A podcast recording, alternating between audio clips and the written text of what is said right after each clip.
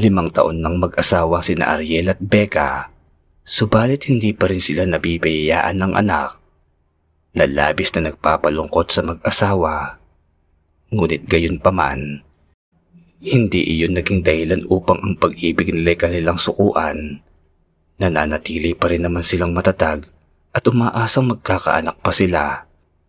Hanggang isang araw, masayang ibinalita ni Becca sa asawang si Ariel na nagdadalang tao siya. Halos may matay naman noon sa tuwang lalaki nang malaman ng balitang yon.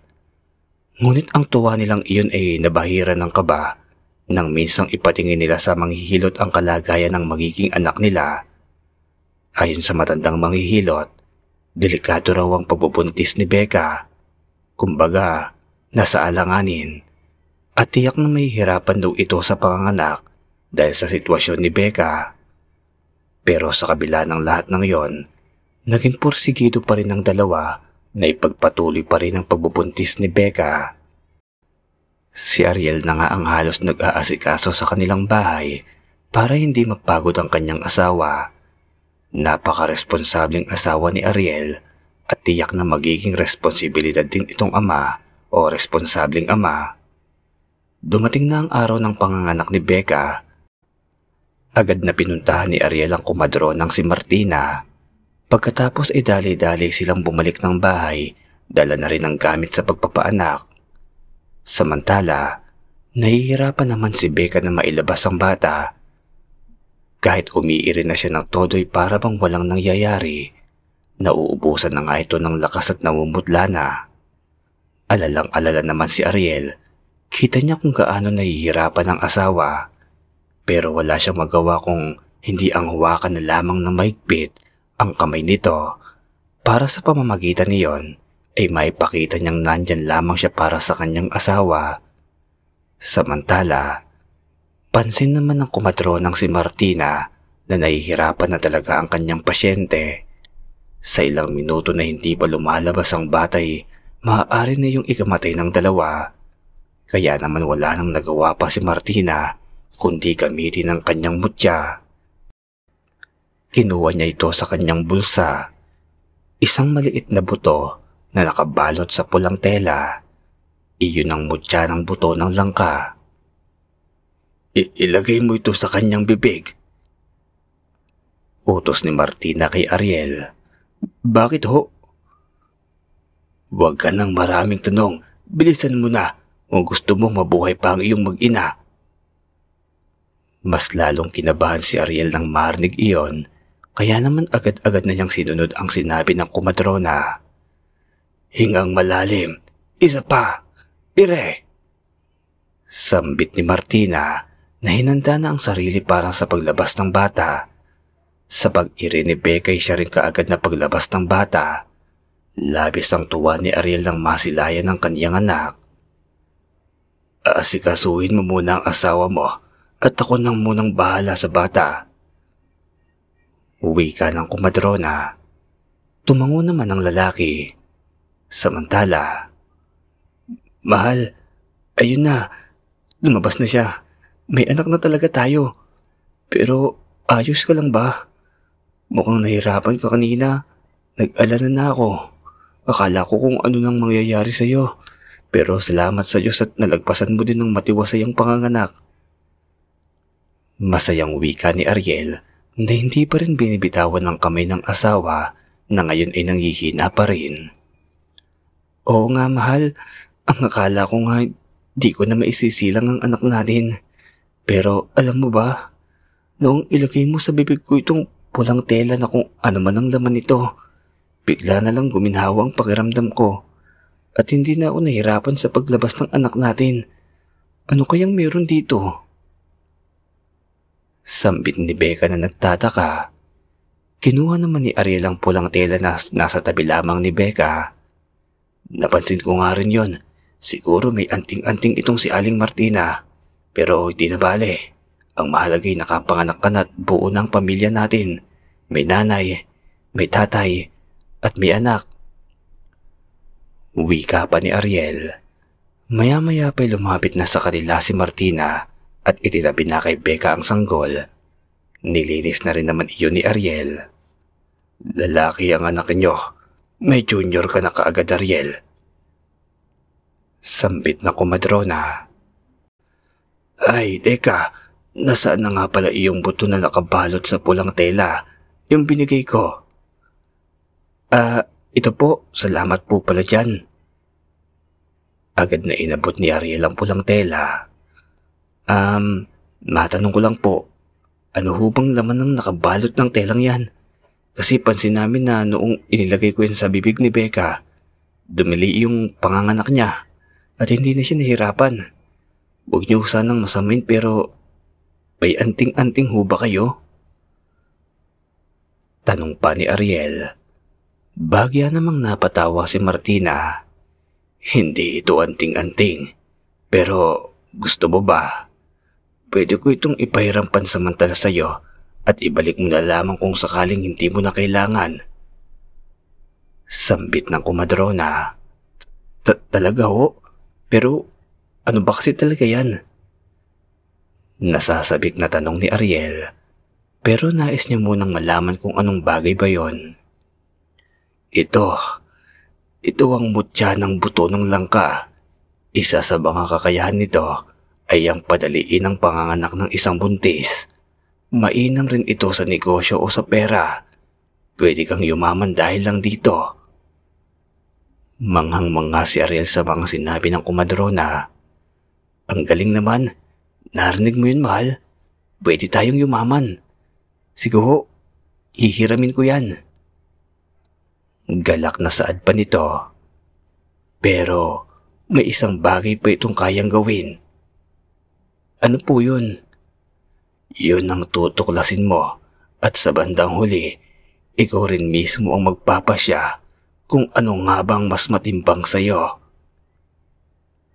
Naguguluhan man ang lalaki pero hindi pa rin siya nagdalawang isip na tanggapin ang inaalok ng kumadrona. Bahala ka na riyan. Ibalik mo na lamang sa akin kapag hindi mo na kailangan. Sambit pang muli ng kumadrona na inabot kay Ariel ang mutya. Salamat ho. Pagkaalis ng kumadrona, agad-agad na lumapit si Ariel sa asawa na tuwang-tuwa. Bakit mo yan tinanggap? Saad ni Becca. Bakit naman hindi? Eh kung ito yung magpapasenso sa atin. Walang dahilan para tanggihan ko. Tsaka ayaw mo ba nun? Gamit ang mutyang ito, gaganda ang buhay natin. Pati ng kinabukasan ng anak natin. Gaya ng sabi ni Aling Martina, ayaw mo ba yun? Tugon naman ng lalaki. At naniwala ka naman. O sige, sabihin nating swerte nga iyan sa pera. Gaganda ang buhay natin. Pero hindi mo ba naisip, lahat ng bagay ay may kapalit. At kapag mabilis mo itong nakuha, madali din itong mawawala. Nag-aalala ko baka kung Napatigil sa pagsasalita ang babae na magsalita ang kanyang asawa. Mahal, wala kang dapat ipag-alala at kung sakali mang may kapalit nga, ikaw at ikaw. Kayo ng anak natin ang pipiliin ko. Basta magtiwala ka lang sa akin. Gusto kong umangat din tayo. Ayoko na habang buhay na ganito lang tayo. Tsaka di ba nangako ko sa iyo na bibigyan kita ng magandang buhay. Ititira kita sa malaking bahay at ito na yon. Ito na ang pagkakataon natin. Paliwanag ni Ariel sa nag-aalanganing asawa. Magmula ng araw na yon, nagkatotoo nga ang mga sinabi ni Martina. Mula kasi nang mapasa kami ng mag-asawang Ariel at Becca, ay nagsunod-sunod na ang pagdating ng pera sa kanila. Nanalo sila ng loto na nagkakalaga ng apat na daang milyon. Ginamit nila ang perang napanalaw sa pagbili ng malaking bahay na matagal na nilang pinapangarap. Kuminhawa na rin ang kanilang buhay. Lumipas ang isang taon, bagamat nakaahon na nga sila sa hirap, hindi na sila problema sa kanilang mga kakainin araw-araw. Ngunit kasabay ng biglang pagbabago ng kanilang buhay ay siya rin unti-unting pagbabago ng ugali ni Ariel. Gaya na lamang ng pagbibisyo nito, Palagi ang pagsusugal. Hindi na rin nagtatrabaho para mas lalong mapalago ang kanilang pera. Umaasa na lamang ito sa swerte na ibinibigay sa kanya ng mutya ng buto ng langka. Gaya na lang ngayon, gabi na namang umuwi si Ariel galing sa sugalan. Ginabi ka na naman. Ano, talo na naman ba? Pagsalubong ng asawang si Becca na kanina pang naghihintay, hindi naman makatingin ng diretso ang lalaki rito, hudyat na talo nga ito. Kailan ka ba titigil din sa kakasugal mo ha, Ariel? Alam mo, hindi na kita kilala eh. Parang hindi na ikaw yung asawa ko. Ibang-iba ka na. Ano na bang nangyayari sa'yo? Palagi ka na lang ganyan. Halos wala ka na nga oras sa amin ng anak mo dahil lang dyan sa kakasugal mo. Diyos ko naman, Ariel. Kailan ba ulit titino yung utak mo? Hindi na kita maintindihan. Napahawak na lamang sa kanyang noo si Becca dahil sa mga pinagagawa ng asawa. Inis naman na napakamot ulo ang lalaki dahil Magtatalo na naman ba tayo dyan? Isa pa, ano bang problema mo sa pagsusugal ko ha? Eh pera lang din naman sa atin yon. Eh lagi kang talo, di ba? Ariel naman, nagmamakaawa ko sa'yo. Itigil mo na yung pagsusugal mo. Wala ka namang mapapala dyan eh. Kung sana nagtatrabaho ka na lang. At bakit naman ako magtatrabaho? Marami tayong pera. Hindi ko kailangan ng trabaho na yan. Pagputol ni Ariel sa sinasabi ng asawa. Kaya ano? Kaya ganyan ka na lang. Ito na nga bang kinatatakutan ko eh na baka magbago ka oras na magbago din ang buhay natin. Ariel, bumalik na lang tayo sa dati nating buhay. Yung kahit simple lang, yung kahit mahirap lang tayo. Basta masaya at hindi ka nagkakaganyan. Ganun na lang ulit. Pwede ba yun? Ayoko ng ganito. Napaluha na lamang si Becca habang binibitawan ng mga salitang yon. Miss na miss na niya ang dating Ariel na asawa niya na mapagmahal, mapag-alaga at parating siyang inuuna bago ang kung ano paman. Kung gaano kabilis ang pagbabago ng kanilang buhay, ay siya rin biglang pagbabago ng kanyang asawa. Ariel, akala ko ba ako lang? Pero bakit may iba? Bakit may nakikihati? Saad pa ng nangungulilang asawa, Nagulat naman si Ariel kaya biglang napatingin ito sa asawa. Nagulat ka ba? Akala mo ba hindi ko alam na may iba kang babae na hindi lang sugal ang inaatupag mo, kundi ang babae mo. Lalo pang bumuhos ang mga luha ni Becca. Nais niyang saktan ng asawa dahil sa panluloko nito sa kanya pero hindi niya magawa. Nangako ka sa akin nun na kahit anong mangyari, ako at ako kami ng anak mo. Kami yung pipiliin mo. Kaya ngayon papipiliin kita. Kami ba ng anak mo? O yung mga bisyo mo? Nag-aalangan man ngunit lakas loob pa rin sinabi iyon ni Becca. Bahagya namang natagalan bago sumagot si Ariel. Ngunit ang naging sagot nito ay ang siyang pagdurog sa puso ni Becca. Magdadalawang linggo na din mula nang iwan ni Becca ang asawang si Ariel Umalis na siya sa bahay na yon dahil hindi niya nakayang mga nangyayari sa kanyang asawa. Napakalaki na talaga ng pinagbago nito. Sa ngayon ay nakikitira muna si Becca sa bahay ng kanyang kaibigan kasama ang kanyang anak. Wala na rin kasi siyang mga magulang kaya wala naman siyang ibang malalapitan. Kahit ilang araw na ang nagdaan, ay hindi pa rin mawala sa isipan ni Becca ang huling salita na narinig niya mula kay Ariel bago siya umalis ng kanilang bahay. Ayoko nang bumalik sa dati nating buhay. Ayoko nang maging mahirap. Ngayon kung gusto mong umalis, umalis kang mag-isa mo at isama mo na rin yung anak mo. Ang salitang iyon ay siyang nagpaturog ng sobra sa kanyang kalooban. Pero gayon pa man, kahit masakit at alam niyang mahirap ay pipilitin niyang kalimutan na lamang yon o ang asawa at mamuhay na lamang ng simple kasama ang kanyang anak. Samantala, ilang araw lamang mula nang madatnan ni Ariel na wala na ang kanyang mag-ina sa bahay na yon, bagamat nalulungkot siya, nais niyang puntahan ng asawa at makipagbalikan rito dahil ramdam ng puso niya ang sakit ng mawala sa piling niya ang kanyang magiina. Nais niya itong punta at humingi ng tawad pero bakit parang hindi niya magawa? Bakit parang may pumipigil sa kanya na hindi niya maintindihan kung ano? Bakit hindi niya maihakbang ang kanyang mga paa patungo sa kanyang magiina? Isang gabi, mahimbing na natutulog si Ariel nang bigla na lamang siyang napabangon. Pagmulat ng kanyang mga mata, ay iba't ibang klase ng mga nilalang ang kanyang nakita. Nakakapangilabot ang wangis ng mga ito. Napaurong siya sa kanyang kamang hinihigaan nang humakbang ang mga halimo na papalapit sa kanya. Takot na takot na siya, nanginginig ang kanyang buong kalamnan. Huwag kayong lalapit, Nahihintatakutang sabi niya.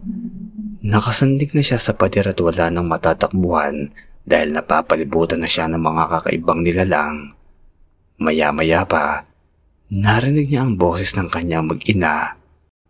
Humiingi ng saklolo dahil hawak ang mga ito ng halimaw.